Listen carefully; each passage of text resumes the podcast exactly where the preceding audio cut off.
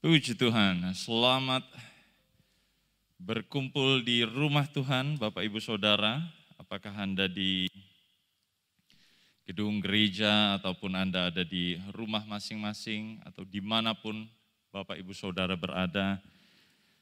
Selamat kita berkumpul di dalam Tuhan dan kita percaya di mana pun kita berada Tuhan ada di sana.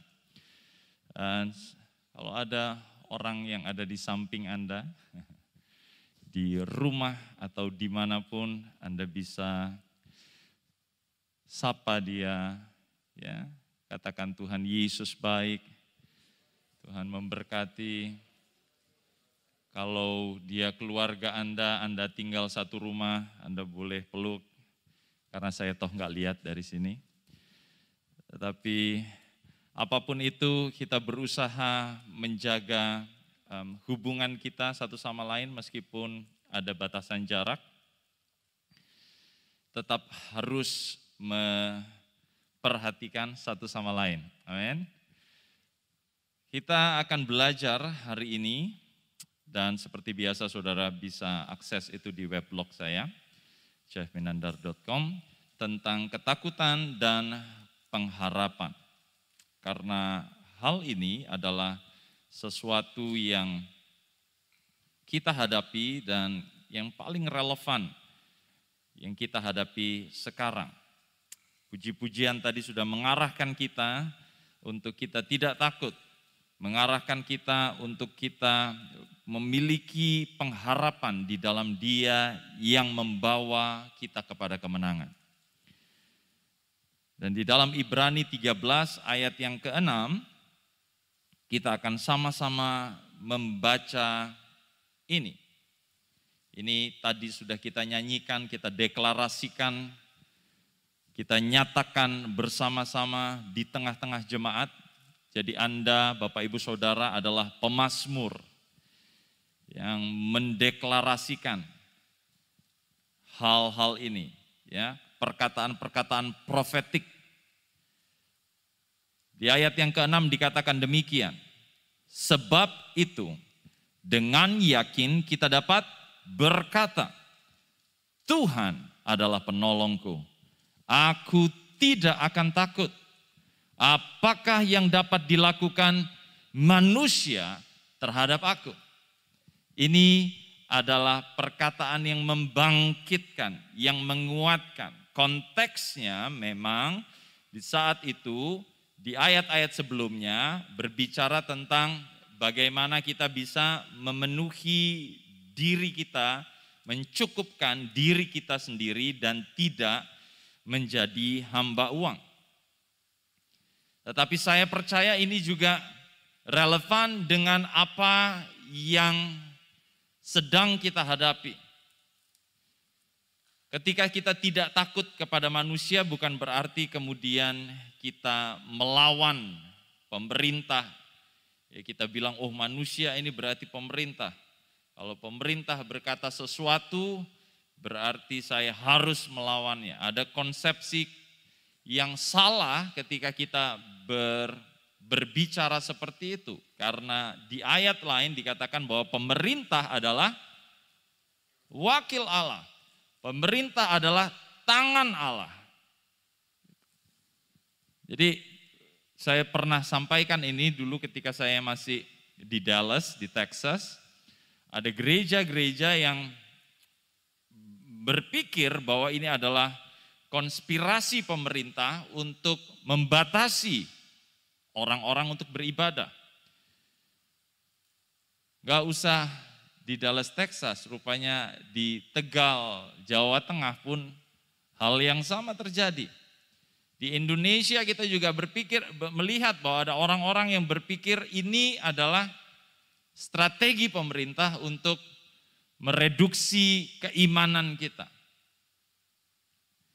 Kalau di Amerika ada beberapa gereja bahkan eh, pendeta-pendeta GPDI yang berkata Bagaimana mungkin kita lebih takut kepada virus daripada kepada Tuhan? Mengapa kemudian kita jadi takut untuk beribadah? Dan hasilnya ada satu gereja yang terinfeksi semua dengan virus corona. Buat saya, jadilah bijak. Gitu. Jadilah bijak. Ini adalah sesuatu yang belum pernah kita alami sebelumnya. Tidak pemerintah, tidak gereja. Gereja tidak pernah mengalami hal yang seperti ini. Karena itu kita belajar melaluinya bersama.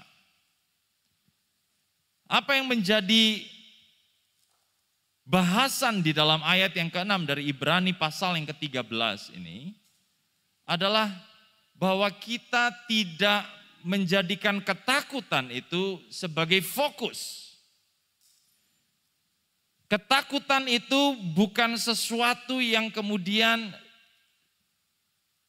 tidak bisa kita kalahkan. Ketakutan itu hanyalah bagian dari perasaan kita, tetapi jaminannya adalah Tuhan. Bahwa Tuhan bisa menolong kita apa pun kondisinya. Apa pun ketakutan yang Bapak Ibu Saudara alami. Tuhan penolongku. Jadi fokusnya bukan apa yang manusia bisa lakukan kepadaku.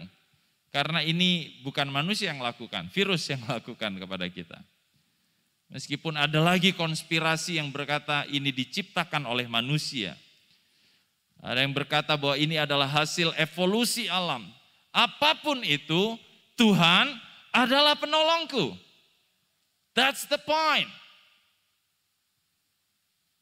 Nah, saya saya percaya bahwa tidak ada orang yang tidak pernah merasa takut. Seberani-beraninya Anda, Anda punya rasa takut.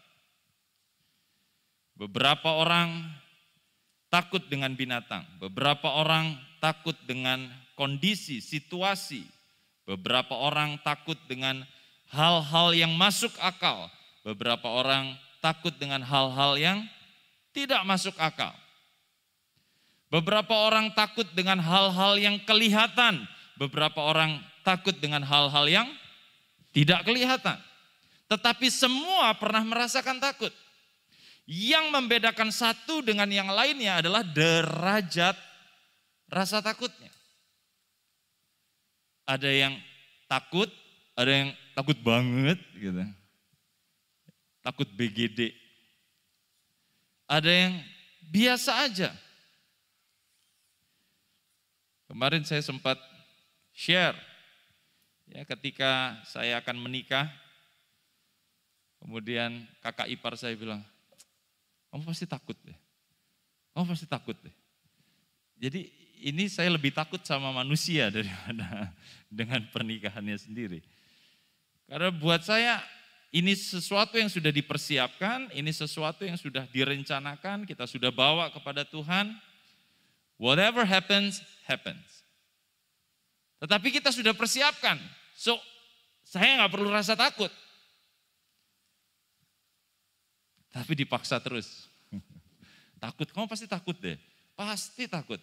Ini jadi yang nggak punya takut, jadi bisa merasa takut. Tetapi buat saya, pernikahan itu bukan sesuatu yang menakutkan. Amin. Untuk yang sudah menikah, atau Anda merasa takut sudah? yang belum menikah jangan takut. Pernikahan tidak semengerikan itu. Ya Beb Istri saya um, harus diyakinkan juga ini. Sama-sama kita tidak. Kita bisa melewati ini bersama. Jangan takut. Ya, yang membedakan adalah derajat rasa takutnya. Ada seseorang yang begitu takut, ada seseorang yang biasa saja. Sebenarnya takutan itu ada, tetapi kita bisa melewatinya. Sama seperti ketika saudara merasakan dingin atau hangat, ya temperatur yang ada di sekitar saudara, derajatnya yang membedakan itu dingin atau tidak. Saudara bisa nggak membedakan dinginnya 18 derajat Celcius dengan dinginnya 17 derajat Celcius? Nyebutnya apa dingin 17 derajat Celcius? Dingin, kalau 18 dingin. Sama saja kan, bedanya hanya di derajatnya saja. Demikian juga rasa takut. Ketika saudara cemas berlebihan, takut berlebihan dengan takut ya seperti biasa saja, yang membedakan hanya derajatnya. Sehingga saya percaya tidak mungkin seseorang tidak merasakan takut.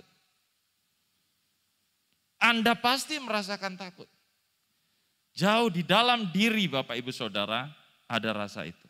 Dan rasa ini penting dalam hidup manusia. Dalam kajian psikologi rasa takut bisa dilihat baik dari sisi positif, ya karena rasa takut ini jadi alarm, jadi penanda bagi kita untuk bahaya yang mengancam. Kalau saudara nggak punya rasa takut, Anda menjadi sembrono, sembarangan, reckless, mindless. Saudara tidak berpikir panjang tentang segala sesuatu. Terutama kalau saudara lagi di kendaraan. Oh saya nggak takut. Wow. Berjalan sana, berjalan sini, eh takutnya kemudian ada sesuatu yang terjadi. Saya tidak takut pergi keluar tanpa masker terjadi kontraksi virus. Ya, rasa takut ini membuat saudara kemudian berpikir tentang sesuatu.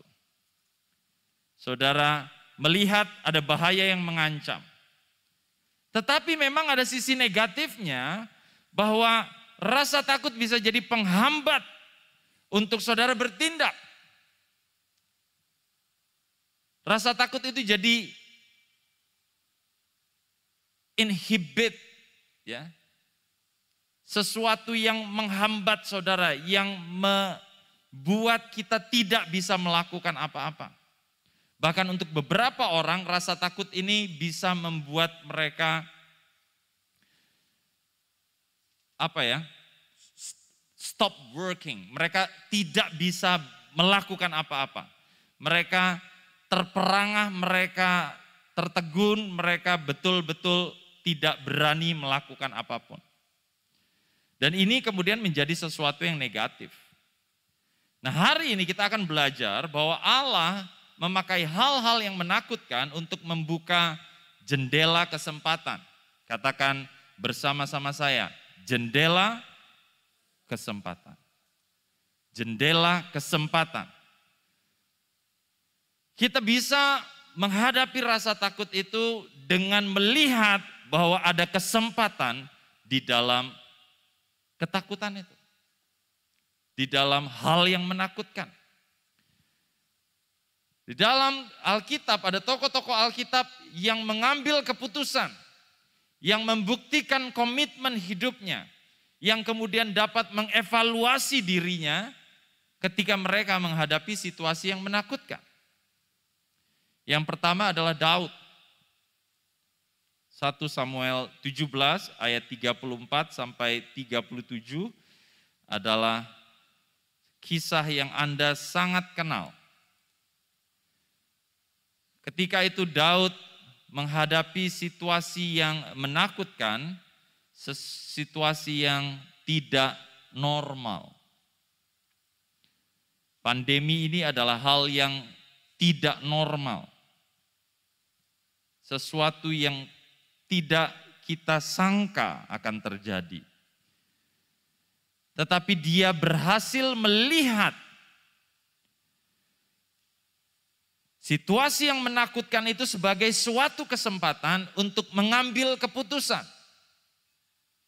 Banyak orang yang menjadi undecisive di saat-saat yang seperti ini. Sulit untuk memutuskan apa yang harus saya putuskan.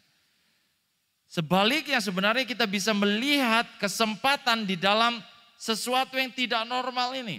Ada kesaksian dari seorang pengusaha di Banyuwangi ketika kami, eh, kami ya sekeluarga melayani ke sana, Bapak Gembala melayani ibadah raya dan eh, pemberkatan nikah, dan kemudian saya melayani di ibadah raya, salah satu ibadahnya.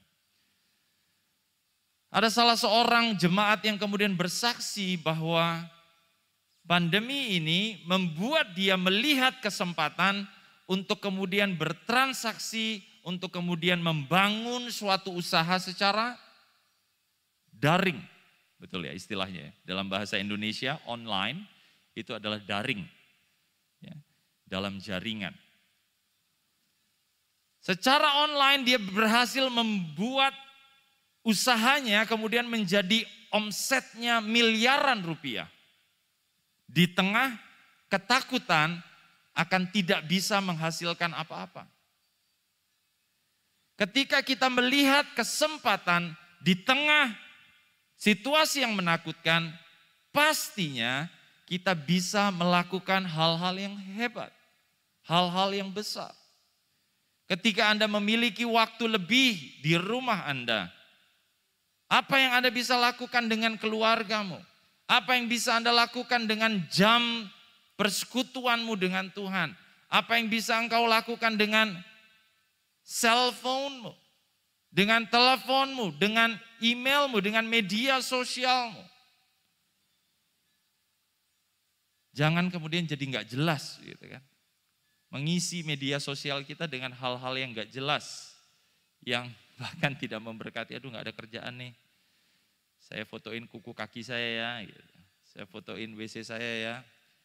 Apakah kemudian orang melihat itu kemudian diberkati? Gitu. Wih, puji Tuhan, ada WC yang bagus di rumahnya dia.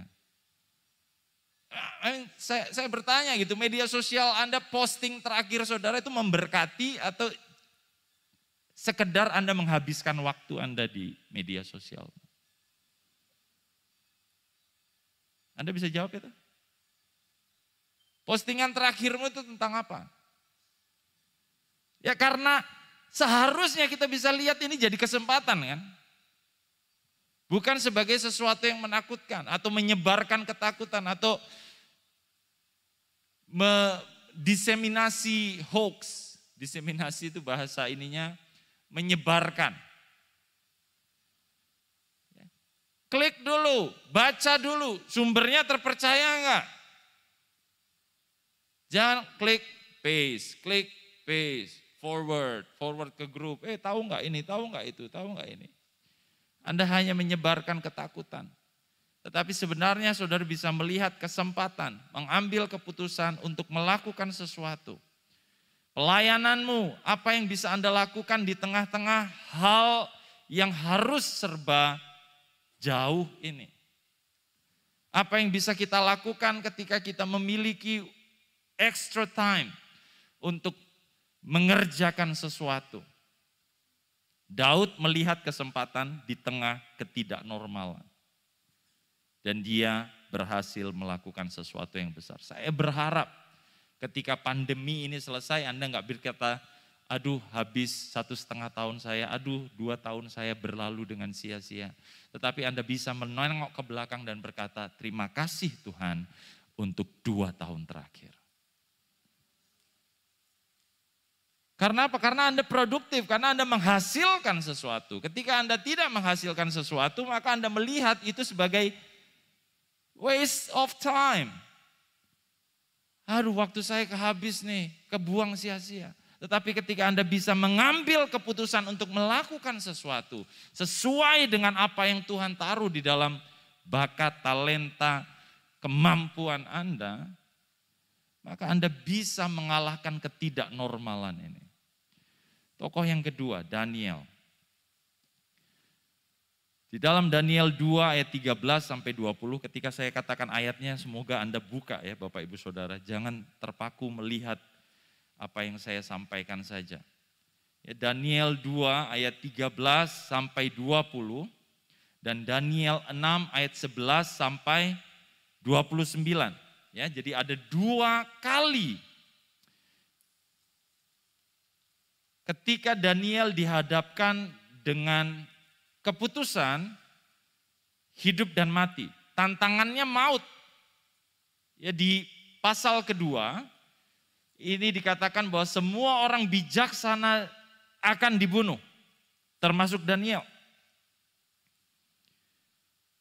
Kemudian di pasal 6 semua orang yang menyembah atau berdoa kepada Allah lain, eh, kepada Allah dan bukan kepada raja akan dibunuh. Jadi di dalam dua hal ini Daniel selalu lolos ketika diuji. Kenapa? Karena dia tahu komitmennya kepada Allah. Bapak ibu saudara di tengah-tengah ketakutan apa yang jadi komitmen Anda kepada Allah?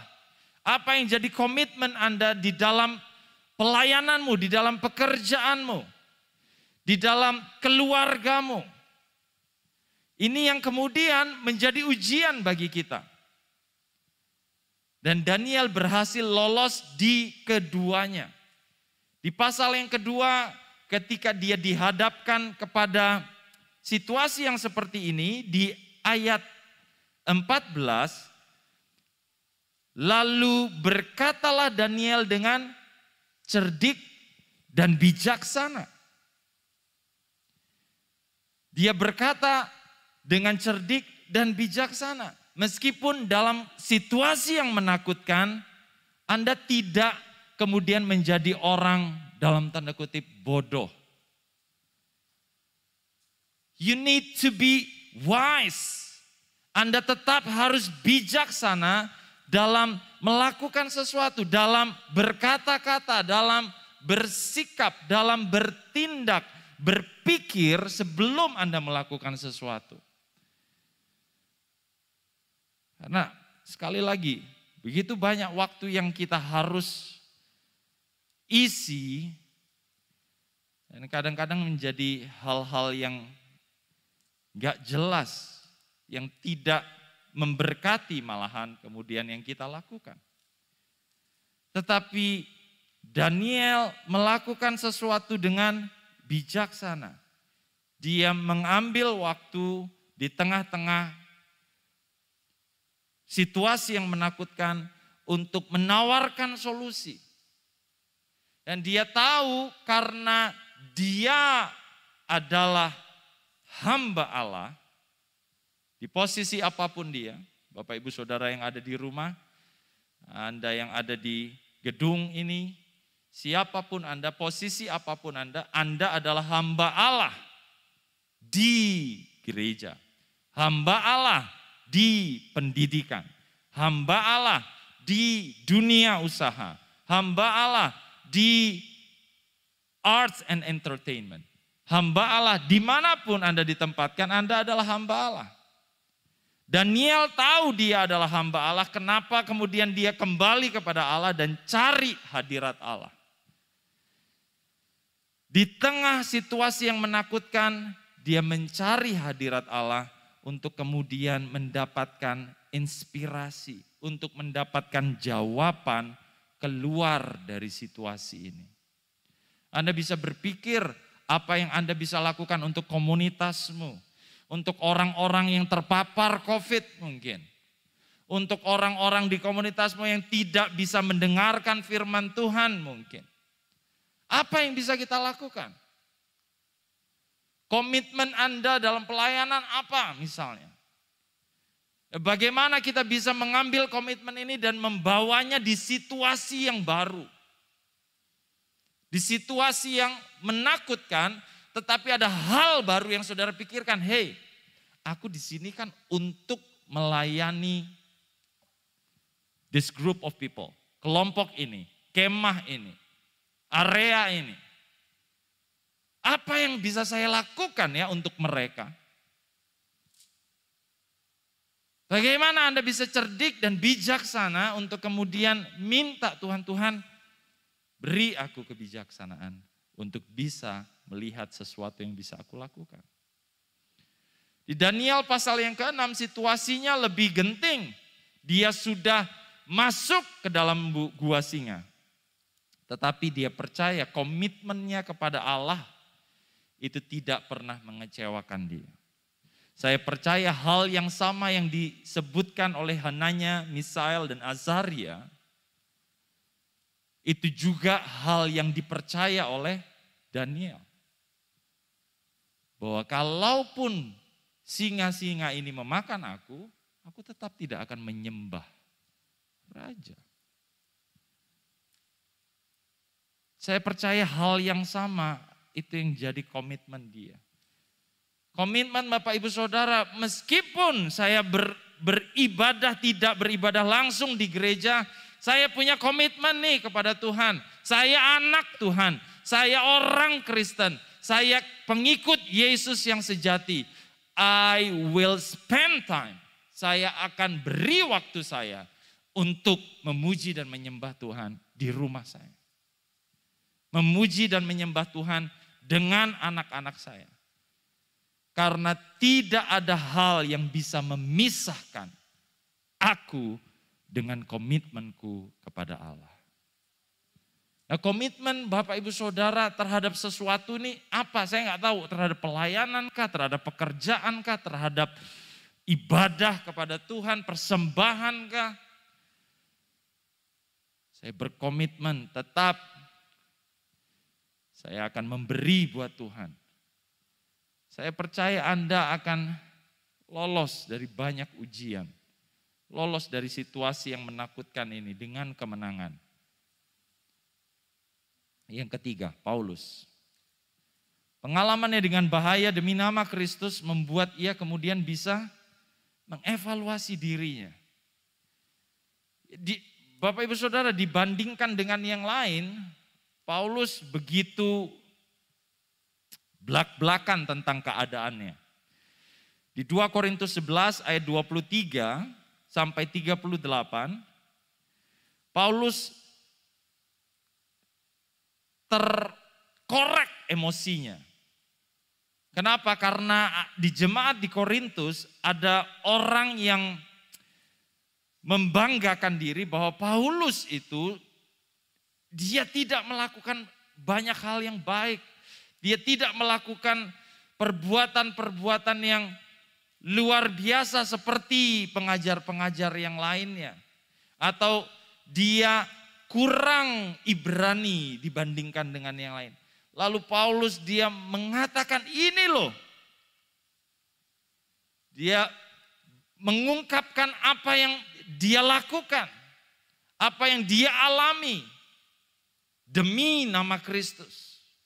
Bapak ibu saudara kalau baca itu satu persatu kita berkata wow. Mungkin kalau saya dapat satu dua yang pertama saya harus menyerah. Saya mau kasih sedikit cerita tentang rekan saya. Ini masih hubungannya dengan pernikahan. Jadi kalau Bapak Ibu Saudara ingat tanggal 27 Juni ada pendeta Anton Lita. Hadir di sini kan, berkhotbah.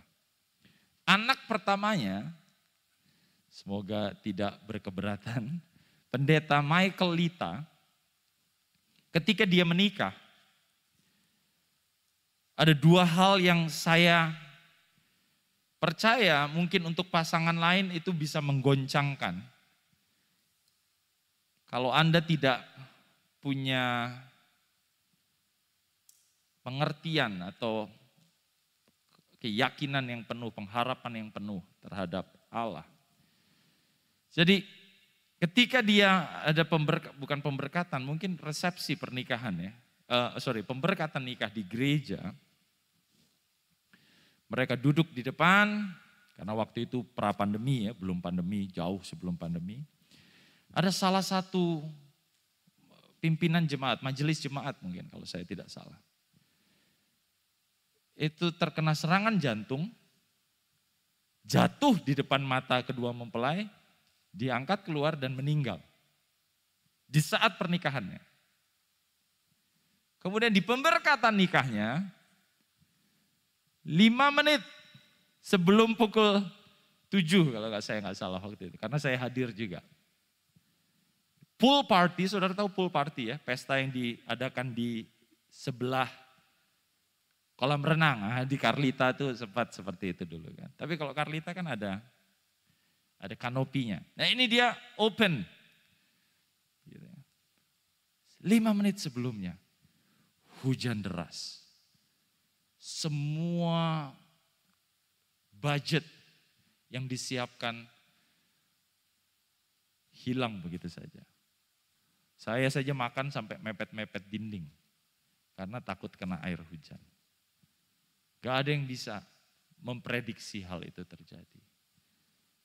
Dan kemudian ada suara-suara yang berkata, jangan-jangan Tuhan tidak berkehendak dengan pernikahan ini. I mean, apakah kita bisa menaruh kepercayaan kita kepada hal-hal yang seperti ini? Saya ingat dulu ada artis yang sudah meninggal berkata, wah saya percaya ini pernikahan yang diberkati Tuhan. Kenapa? Karena saya menikah outdoor tanpa hujan. Saya nggak percaya hal-hal yang seperti ini, walaupun ini kesaksian kami juga ya, kami berdua. Tuhan bisa atur segala sesuatunya tepat pada waktunya. Tetapi buat saya, jangan hal-hal yang seperti ini kemudian menggoncangkan komitmen kita. Ketika Anda sudah komit terhadap sesuatu, apa pun yang terjadi, itu tidak menggoncangkan Anda dari apa yang Anda sudah putuskan. Ketika Anda komit untuk melakukan sesuatu, meskipun Anda didera, meskipun Anda diuji, meskipun Anda harus melewati hal-hal yang seperti Paulus lakukan, Anda berkata bahwa Tuhan ada di pihakku. Aku melakukan ini demi nama Tuhan. Lain cerita kalau Anda melakukannya dengan dasar yang salah. Ketika Anda melakukan sesuatu dengan dasar yang salah, ada orang yang kemudian menegur kita, maka bertobat. Evaluasi diri. Dan itu yang dilakukan di, di pasal 12 ayat yang ke-9 bukan? 2 Korintus. Ketika kemudian Paulus mendapatkan hal yang menggocoh dia. Duri dalam dagingnya. Ada yang bilang penyakit, ada yang bilang gangguan mental, ada yang bilang apa pun itu. Tetapi Paulus kemudian berkata, di dalam kelemahan Ya Tuhan berkata, di dalam kelemahan kuasaku menjadi sempurna. Kemudian Paulus berkata, sebab itu terlebih suka aku bermegah atas kelemahanku.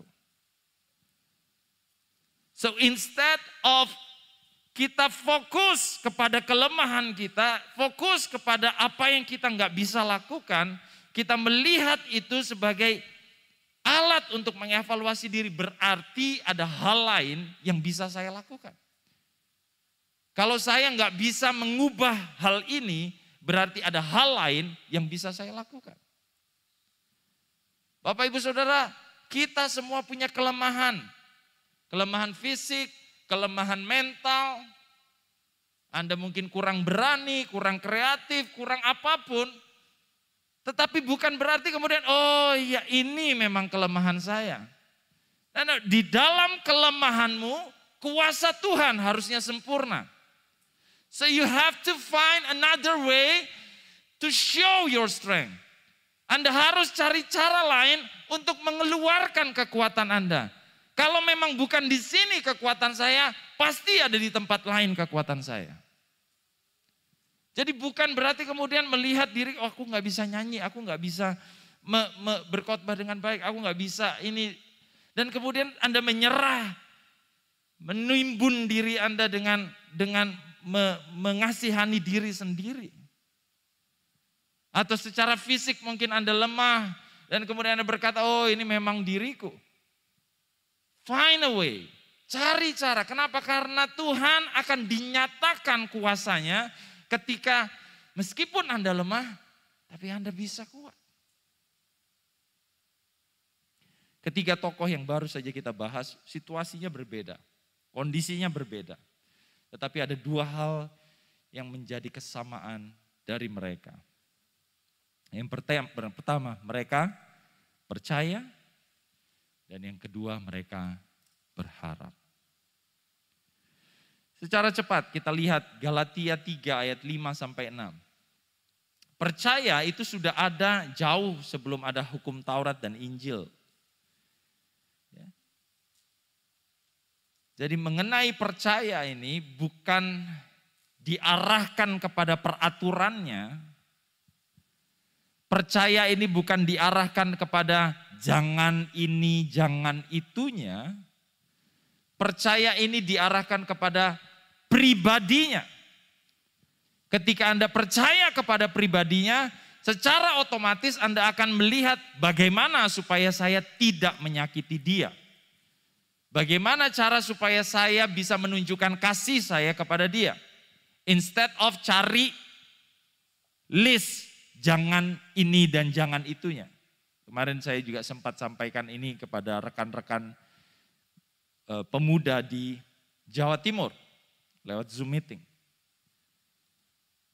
Ya, bagaimana kita bisa melihat bahwa Allah itu mengasihi kita dan kita mengasihi dia bukan berdasarkan set of rules, tetapi kita mengasihi dia berdasarkan apa yang dia tunjukkan, keberadaannya. Nah, Abraham percaya kepada Tuhan dan karena itu dia dibenarkan. Bagaimana kemudian kita bisa percaya kepada Allah? Apakah kita punya level kepercayaan yang sama seperti itu? Kita percaya bukan kepada penghukumannya, tetapi kita percaya kepada Allah yang penuh dengan kasih. Ketika kita percaya bahwa hal-hal yang terjadi di sekitar kita saat ini misalnya, ini adalah cara Allah untuk menunjukkan kasihnya, maka kita tidak akan melihat hal-hal yang lain untuk menyalahkan, untuk kemudian mencari uh, celah untuk melakukan hal-hal yang salah. Kita akan tetap percaya. Kita akan tetap berjalan di dalam kebenaran Allah. Yang kedua mengenai berharap. Berharap adalah sesuatu yang didasarkan pada kemampuan Tuhan. Kita berharap bukan semoga saya dapat. Ayat yang pertama kali kita baca di awal tadi, berkata bahwa kalau Allah di pihakku, ber, berarti Allah yang ada dan kemampuan Allah itu ada untuk mendukung saya. Dan ini bukan sekedar untung-untungan. Semoga Tuhan mendukung saya. Tuhan mendukung Anda. Anda berharap tetapi kalaupun itu tidak terjadi, Anda percaya bahwa Allah punya rencana lain, strategi lain. Ingat kembali ke kisah Daniel tadi kan. Berharapnya Daniel itu bukan untung-untungan. ehm, Tuhan lepaskan, nggak lepaskan. Ya gimana Tuhan deh. Bukan seperti itu. Dia percaya Tuhan punya kuasanya. Tetapi apa pun yang terjadi kepada dirinya, harapannya adalah bahwa Allah mampu lakukan sesuatu. Jadi harapannya itu enggak enggak semu gitu, bukan bukan sesuatu yang bikin dia bimbang. Di dalam 1 Timotius 4 ayat 10 kita percaya bahwa Allah yang kita sembah adalah Allah yang hidup. Kita nggak perlu takut dengan virus ini Bapak Ibu Saudara. Toh kalaupun kita harus mati karena virus ini. Allah adalah Allah yang menghidupkan kita. Anda tidak mati, Anda tidak binasa ketika Anda percaya kepada Allah. Bapak Ibu Saudara di rumah, Anda mungkin punya saudara, keluarga, rekan yang terinfeksi virus ini atau bahkan Bapak Ibu Saudara merasakan sendiri kehilangan orang yang Anda kasihi karena virus ini. Jangan kemudian ketakutan itu menghancurkan atau menghilangkan pengharapan Anda kepada Allah. Kalau dia ada di dalam Tuhan, kalau orang yang Anda kasihi itu percaya kepada Yesus, dia tidak akan binasa. Allah yang mampu menghidupkan dia. Tentu ini bukan berarti kemudian kita sekali lagi ya, dengan tidak bijak hidup sembarangan. Tetap lakukan protokol kesehatan. Lakukan apa yang bisa kita lakukan, lakukan apa yang ada di dalam kontrol kita. Ketakutannya nggak perlu berlebihan, tetapi ketakutan itu perlu ada untuk kemudian membuat kita tetap berawas. Tetapi ketakutan yang sama itu juga jangan sampai menghilangkan pengharapan kita. Kita percaya bahwa Allah mampu melewatkan kita. Bapak ibu saudara punya usaha yang mungkin tergoncang, Allah mampu. Anda punya hubungan yang ter, tergoncang karena situasi ini. Allah mampu. Berharaplah kepada Allah. Kita semua merasakan dampaknya dari level di semua level sosial. Tetapi kita percaya kepada Allah yang mampu. Allah yang menghidupkan, Allah yang bisa membuat kita melewati segala sesuatu. Kita tidak takut akan penyakit, mara bahaya, bahkan kematian sekalipun. Bukan karena kita ngawur, tetapi karena kita punya pengharapan di dalam Allah yang hidup. Ya Allah yang luar biasa.